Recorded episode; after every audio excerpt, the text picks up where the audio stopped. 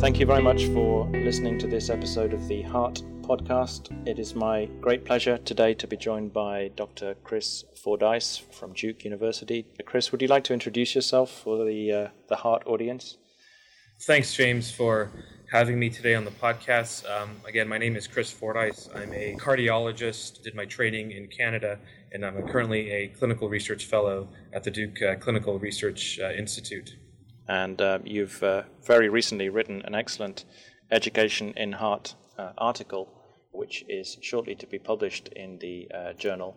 And this is really a, I guess, a state of the art paper, uh, and it's entitled The Optimal Non Invasive Imaging Test Selection for the Diagnosis of Ischemic Heart Disease.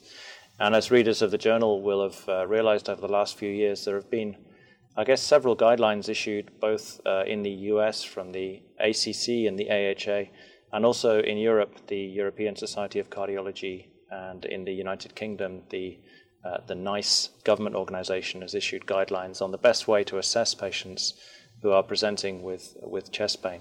Um, Chris, maybe we can start perhaps uh, with a quick summary for the audience of where the international guidelines, uh, where they are in agreement generally, and areas of uh, difference between the guidelines that, uh, that stick in your mind? Yeah, that's a great question. And, you know, so the guidelines were published, um, the American guidelines were published in 2012, the Europeans in 2013, and the NICE guidelines from the UK in 2010. And actually, you know, when you review the guidelines, there are what I consider several fundamental differences uh, between the guidelines. So when we think about our first step in terms of determining how, whether or not we should test a patient for the diagnosis of you know ischemic heart disease or whether it is cor- obstructive coronary disease that accounts for their, their symptoms. Right. Um, we think about how, how do we calculate a pretest probability. And what we really want to know is how do we, um, whether that patient has an intermediate pretest probability. And in fact, each of the guidelines uses a different risk score to calculate a pretest probability. The American guidelines uh, use a combined Diamond Forrester CASS. Uh, the European guidelines uh, use an updated Genders algorithm. Yeah. And the NICE guidelines use uh, an, actually a Duke-based pretest probability score using by Pryor. Even the definitions of intermediate pretest probability vary. So the American guidelines uh, define it as 10 to 90 percent, uh, the Europeans 15 to 85, and then the NICE guidelines 10 to 60 percent. So I think fundamentally there are differences in the guidelines, and so there's sort of no question. You know, you, there's no no wonder why we have perhaps differing baseline opinions on mm. you know mm. how best to proceed with non-invasive mm. testing. Can we agree um, at least at the kind of edges of risk? So if you've got somebody with a let's say a greater than 90% risk or a less than 10% risk, I mean, what do the guidelines tell us to do in those situations? Well, that's a good point. I think you know greater than 90% we would consider uh, this patient to be very high risk, and uh, we think it's sort of from a Bayesian standpoint, um, there would be really no point in, in, in pursuing non-invasive testing. Right. Um, we, should, we, should, think about um, angiography, and, and, we've outlined that uh, in our in our paper. And certainly, with a very low pretest probability, um, I think it's reasonable to consider, um, you know, either deferred testing, watchful waiting, medical optimization, right. Um, for the same reasons. Yeah, yeah. So it's really that intermediate risk, as you say, intermediate pretest probability group where the uh, where the differences mainly lie, I guess. Right. Exactly. And you've also been uh, instrumental at Duke in coming up with the, uh, or being running, I guess, the, the PROMISE trial, an enormous undertaking, again, I guess designed to really tease out the role of uh, CT coronary imaging in this kind of uh, clinical scenario. Do you want to briefly, I know it's an enormous trial, but if you could just briefly summarize the, the headline findings of PROMISE and how that might play into perhaps not the current guidelines, but maybe guidelines going forward from the American societies? Sure. I mean, I think you know the, the historical perspective is that um, before PROMISE, uh, there were really no randomized trials that studied imaging, um, even from functional strategies. Um, there are no trials that actually studied uh, stress imaging or stress stress testing at all. And um, with the emergence of CT, of course, the question was, um, you know, how should we best proceed with uh, non-invasive imaging for patients uh, for a diagnosis of coronary artery disease among patients with an intermediate pretest probability. So the PROMISE trial randomized uh, just over 10,000 patients, mainly in the United States and some sites in Canada, to a, um, a strategy of either functional or anatomical uh, testing for patients with an intermediate pretest probability. And these patients, you know, they were they're your typical patients. They had a Diamond Forrester, you know, just above 50% in terms of probability. They had several risk factors.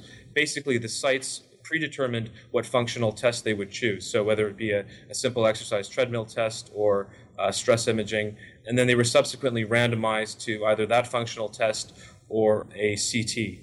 And you know, the no, a novel aspect of it was really it was a pragmatic trial. So following randomization, you know, to either one of these testing modalities, each site could sort of determine uh, how best to manage their patient.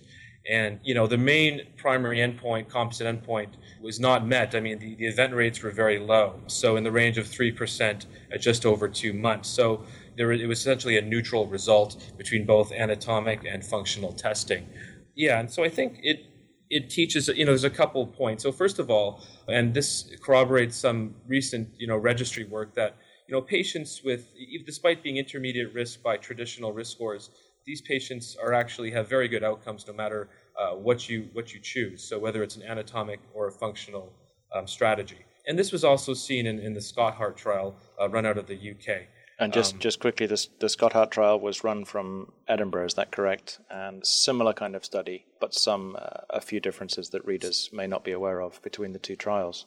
Some differences, exactly. The you know, and we've highlighted that in the article as well. Right, but right. Scott, SCOT-HEART uh, was really a, a, trial of changing a change in your diagnostic thinking. So patients were had sort of a, uh, the majority of patients in SCOT-HEART had treadmills performed, right, and they were expected to go. You know, some proportion of them were expected to go to angiography, and then they were randomized to, to usual care or, or CT. And the CT did change diagnostic thinking, it, it canceled catheterization, and it was felt to be additive in terms of, of their management. Okay. Um, and and we can and that's discussed in more detail in the article in the paper um, right right and i see it at the, towards the end of the paper you've got some very nice clinical scenarios actually written up as multiple choice questions which i think readers will really enjoy in terms of the optimal test for a 55 year old female with typical pain versus atypical pain, uh, and that kind of thing, which uh, I think is really useful. Uh, readers tend to get a lot out of those, uh, uh, choosing the, the optimal scenario. So I think just to summarize what you've said is that uh, high risk patients, we can generally agree, should be considered for an invasive angiogram to make the diagnosis, and then obviously revascularization if appropriate. Low risk patients, lifestyle and risk factor modification, but not necessarily any need for either non invasive or invasive testing. And in this large intermediate group, uh, variously defined, as you've said, across the, the four guidelines, I guess we're seeing almost an equipoise really, where CT has now, uh, I think, on the back of Promise and SCOT-HEART, taken a, a, a greater role, but the patients are, they have a good outlook, whatever you do, but either CT or a functional study may be appropriate, I guess, depending on local expertise as well. That's another factor we, we haven't mentioned so far. Some places better at doing, let's say, stress echo than they are at doing nuclear testing. Absolutely. I think what you just said is, is very reasonable. Local expertise is critically important, and um, I think that both strategies uh, should be considered uh, sort of in a simultaneous fashion uh, by the clinician.